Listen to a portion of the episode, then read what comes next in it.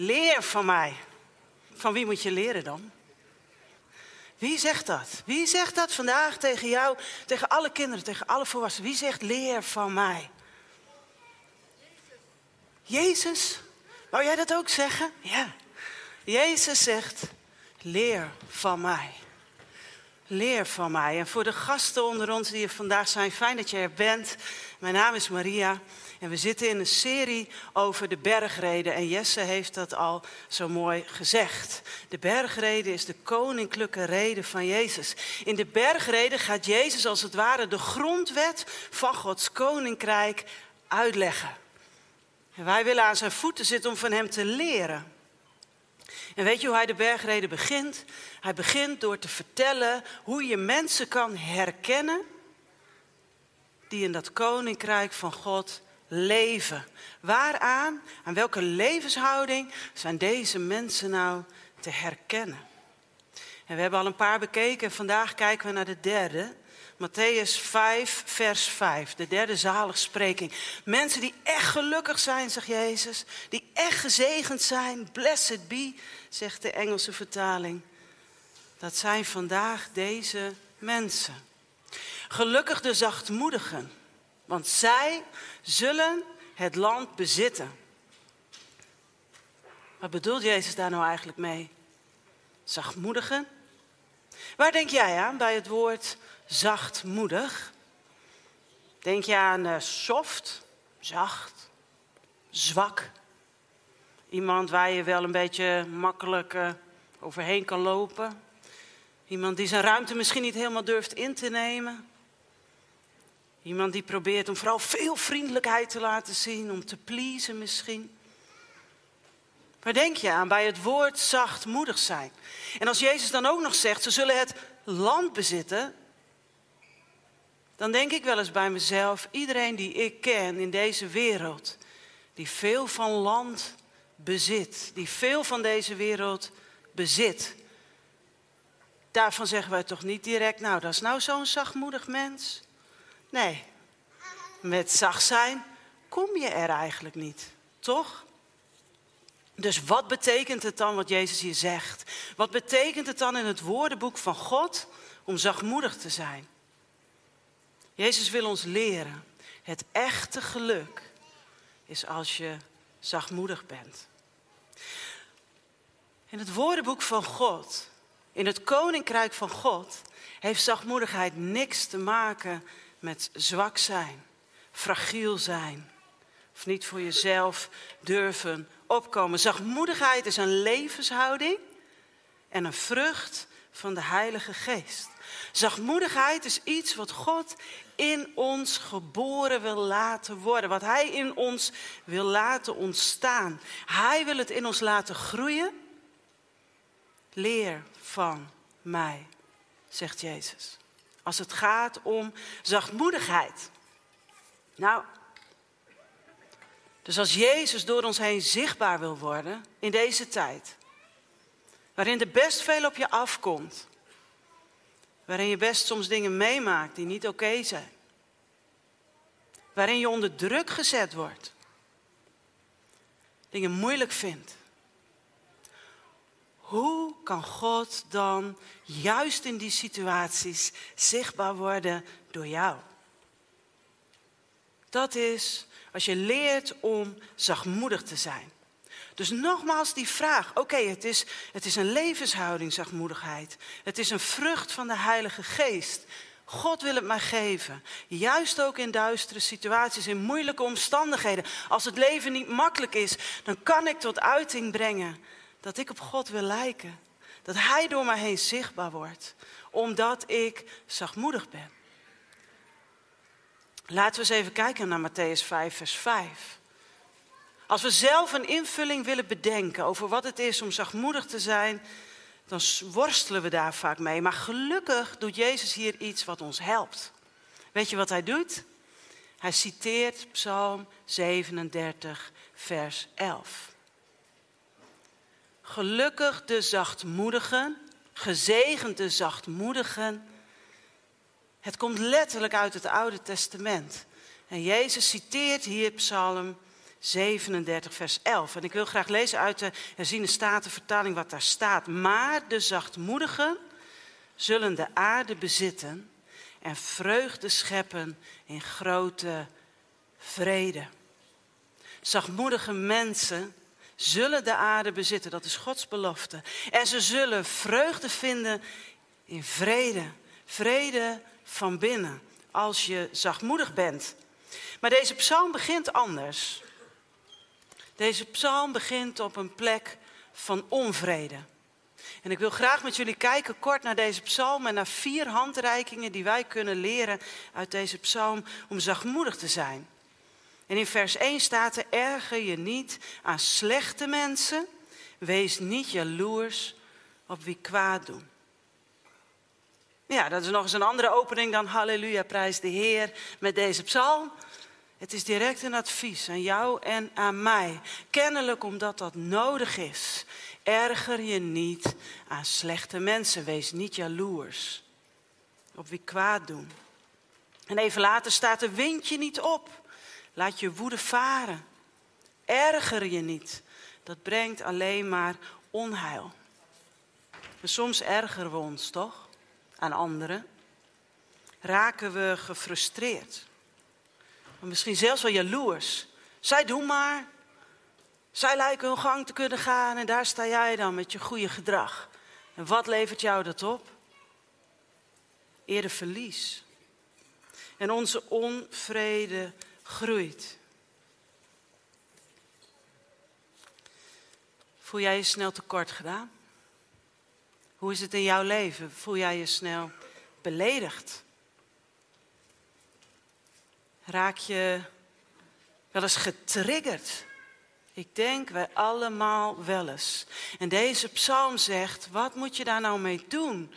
Nou, als je getriggerd raakt, als je boos wordt van binnen, over misschien wel onrecht en vreselijke dingen, dan kan het in je systeem gaan zitten. Wat gebeurt er als je je boosheid niet laat varen? Wat gebeurt er als je je frustraties vasthoudt of als je ergernissen groeien? Stel je blijft boos of je bent teleurgesteld in het leven en steeds meer begint dat jouw hart te vullen. En dat kan maar zo. Dat kan maar zo. Er komt soms genoeg op ons af. Je voelt je verongelijkt. Je wordt misschien wel van dingen beschuldigd. Er worden dingen over jou gezegd die helemaal niet waar zijn. En van binnen wordt je hart steeds harder en onrustiger. Je innerlijke vrede lijkt te verdwijnen. En je raakt niet alleen zelf steeds meer beschadigd, maar je beschadigt ook anderen om je heen. Met een van de studenten waarmee ik werk, die zei laatst: Als mijn vader thuis komt, dan is hij heel vaak boos op mij. En ik weet wel dat het komt van zijn werk, maar ik moet het ontgelden. En dan? Wat moet je dan? Want die onvrede die je voelt, ja, die is er wel. Die boosheid die je voelt, Misschien soms ook wel terecht. En toch zegt deze psalm, nadat hij is geopend met het advies: erger je niet, frustreer je niet, laat je woede varen. Dan komt deze psalm toch met een betere weg. Je kan beter zachtmoedig zijn. En als Jezus deze psalm citeert en hij zegt: De zachtmoedigen zullen de aarde bezitten en ze zullen vreugde vinden in vrede, zullen we dan eens kijken welke vier dingen wij kunnen doen om onze zachtmoedigheid te laten groeien. Om onze levenshouding door God te laten veranderen. Juist herkenbaar op de momenten dat jij boos, gefrustreerd, bang of teleurgesteld bent. Vier handreikingen. Ik wil beginnen in vers 3. Dat is ook het eerste vers wat komt na het advies wat we net hebben gelezen. Dit is wat er staat. Vertrouw op de Heer en doe het goede. Heb je wel eens gehoord, hè? Vertrouw op de Heer. Maar doe je het ook? Echt? Vertrouw op de Heer en doe het goede. Wie kent de zendeling Hudson Taylor? Wie heeft wel eens van Hudson Taylor gehoord? Nou, een aantal mensen. Een bijzondere man. Als je nog eens tijd over hebt, zou ik zeggen, lees zijn levensverhaal eens. Hudson Taylor ging naar China omdat God hem daartoe geroepen had. En door hem heen heeft God een enorme zendingsbeweging op gang gebracht. Om recht te doen, om lief te hebben, om God te leren kennen. En hij heeft gezegd, je kunt de Heer wel te weinig vertrouwen, maar nooit te veel. Je kunt de Heer wel te weinig vertrouwen, maar nooit te veel. En misschien is het goed dat ik daar ook bij zeg dat hij drie van zijn kinderen is verloren. En ook zijn eerste vrouw aan ziekte. Dat hij zelf een paar keer flink ziek is geweest en dan terug moest naar Engeland om aan te sterken. Lijden, verlies, teleurstelling en toch, Hudson vertrouwde de Heer en deed het goede. We gaan naar de volgende aanwijzing. Zoek je geluk bij de Heer. Vertrouw op de Heer en doe het goede. Zoek je geluk bij de Heer. Bij wie zoek jij je geluk? Is God voor jou een bron van vreugde en vrede? We gaan naar de volgende aanwijzing, die staat in vers 5. Leg je leven in de handen van de Heer. Vertrouw op de Heer. Zoek je geluk bij de Heer. Leg je leven in de handen van de Heer. God heeft de regie. Als wij ons leven in zijn handen leggen. Onrust, onvrede verdwijnt als wij gaan vertrouwen op God. Als we bij Hem vreugde en vrede vinden. En als we zeggen, hier ben ik, doet u het maar. De vierde handreiking staat in vers 7. En die zegt, blijf kalm en wacht op de Heer. Als je vanmiddag nog eens tijd hebt, zonder je dan af. Pak je Bijbel en ga naar God toe. Vertrouw ik u, Heer? Vertrouw ik u echt? Bent u mijn vreugde, mijn diepste vrede? Heb ik alles van mijn leven al in uw handen gelegd? Hier ben ik, ik wil kalm blijven en hopen op u. Deze vier dingen helpen ons om zachtmoedig te worden. Ook als het moeilijk is. Zachtmoedigheid begint met je laten vullen en alles teruggeven aan God. Zachtmoedigheid begint zo. En daarna gaat het stromen naar de mensen om je heen. Kijk maar mee. Wie was de meest zachtmoedige man in de Bijbel? Wie weet dat? Wie weet dat? Ja? Wie was het? Jezus. Ah, ja, goed. Ja, tegen Jezus kunnen we natuurlijk niet op. Maar iemand anders wordt genoemd als de meest zachtmoedige man die ooit heeft geleefd. En dat was Mozes. Nou, Mozes was geen softie, hè? Daar zijn we het allemaal over eens, toch? Hij was niet zwak. Hij was wel zeer zachtmoedig. En op een moment dat dat over Mozes geschreven wordt, komen zijn broer en zijn zus, medeleiders van hem, familie van hem, de mensen die het dichtst bij hem stonden, die komen en die hebben openlijk kritiek op Mozes. En ze uiten hun klacht.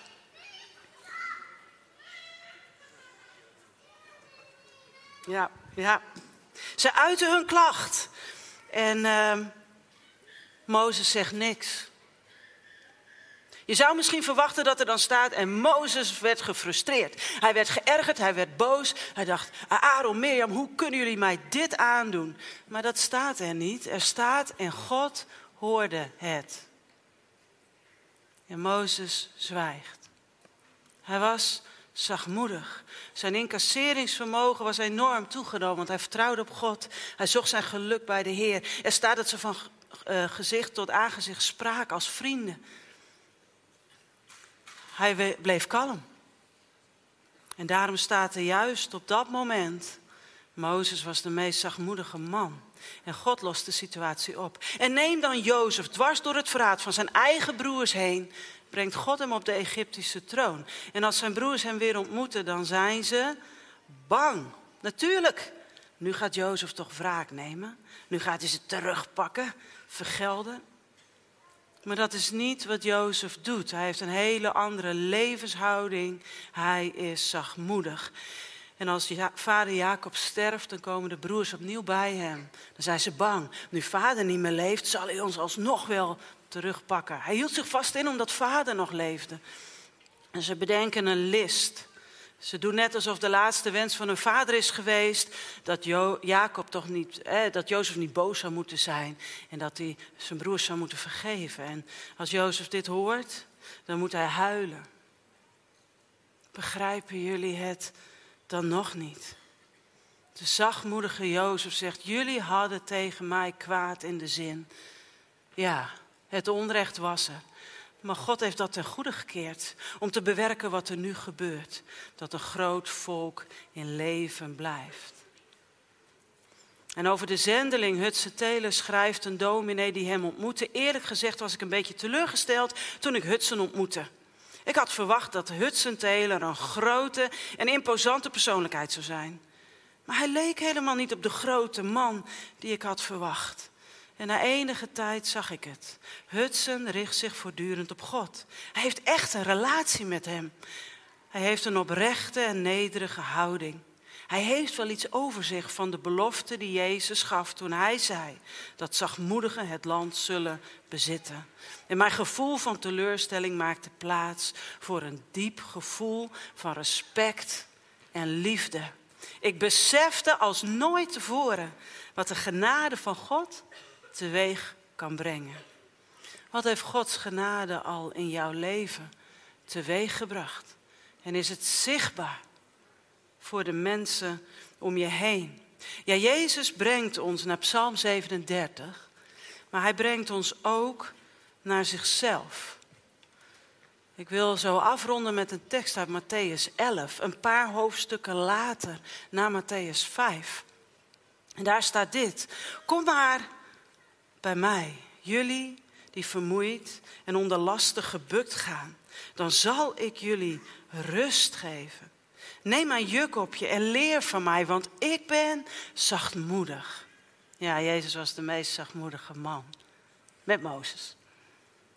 En nederig van hart. Dan zullen jullie werkelijk rust vinden. Want mijn juk is zacht en mijn last is licht. Kom maar bij mij.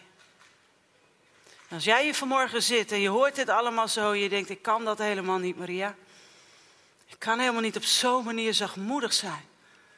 Als levenshouding.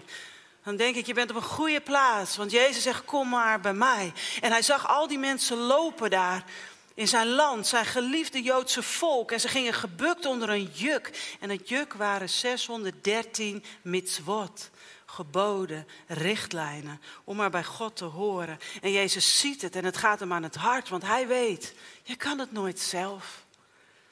Dat is ook nooit de bedoeling geweest. En hij zegt, kom maar bij mij. En ik weet niet welk juk jij jezelf hebt opgelegd. Of dat anderen jou misschien hebben opgelegd. Zwaar hè, soms. Het lukt je helemaal niet zelf. En Jezus zegt, kom maar bij mij. En ik wil je een plaatje laten zien van een juk. Dit is een juk. Je ziet twee dieren en samen hebben zij een juk op de schouders. Er staat een pijltje naartoe, dat is het juk. Je mag het plaatje weer wegdoen. En samen trekken zij de kar. En op het moment dat Jezus zegt, kom maar bij mij, dan neemt hij het juk wat jij draagt van je af. En het geeft rust en ruimte. Maar wij denken soms dat het daarbij blijft en dat is niet waar. Ook in het koninkrijk van God. Dat zien we ook bij Jozef en bij Mozes. En misschien ook wel in je eigen leven heb je soms een juk te dragen. Het juiste juk heb jij nodig. En daarom moet deze tekst nooit stoppen bij kom bij mij en ik zal je rust geven. En daar stopt de tekst voor ons vaak wel. Maar elke keer als jij hem voortaan hoort, dan mag je zeggen: Bedankt, Heer, dat ik bij u mag komen. Dat u zachtmoedig bent. En dat ik, uitgeput als ik ben, gewoon bij u mag zijn. En hier ben ik om ook uw juk op mij te nemen. Je kan niet leven in het koninkrijk van God zonder juk. Je hebt het juiste juk nodig. En het juiste juk is dat jij nederig zegt: Ik vertrouw u. Ik zoek mijn vreugde bij u. Ik wacht op u. Ik leg mijn leven in uw hand. En dat is je hoofd in het juk plaatsen. En dan komt Jezus naast jou staan. Zachtmoedig als Hij is. En hij plaatst ook zijn hoofd in het juk. En hij zegt vanaf vandaag gaan we samen. Leer van mij. Leer toch van mij. Jezus en ik dragen samen het juk. We willen leren om zachtmoedig te zijn. Vanuit wat God ons geeft, vriendelijk te zijn, mild te zijn, welwillend te zijn, open te zijn. Ook als het moeilijk is. Zullen we daar samen om bidden? Jezus, leer ons. Om samen met u het juk te dragen. Het juiste juk, uw juk is licht. De last is licht. Uw juk is zacht. Want u bent zachtmoedig. We willen aansluiten in de rij met Mozes, met Jozef, met Hutsen, met velen die ons voor zijn gegaan. En willen tegen u zeggen, leer ons maar. Leer ons maar, Heer. Wat het echt betekent om zachtmoedig te zijn. Want willen het koninkrijk van God zichtbaar laten worden in ons leven. Niet meer reageren vanuit ons eigen vlees. Maar samen met u de kaart trekken.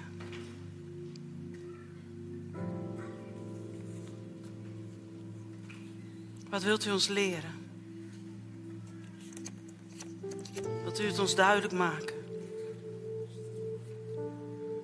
Vandaag, als we vanmiddag nog een moment met u nemen, spreek dan tot ons hart. Leer ons. Want u bent zachtmoedig en wij willen dat ook zijn. In Jezus' naam. Amen.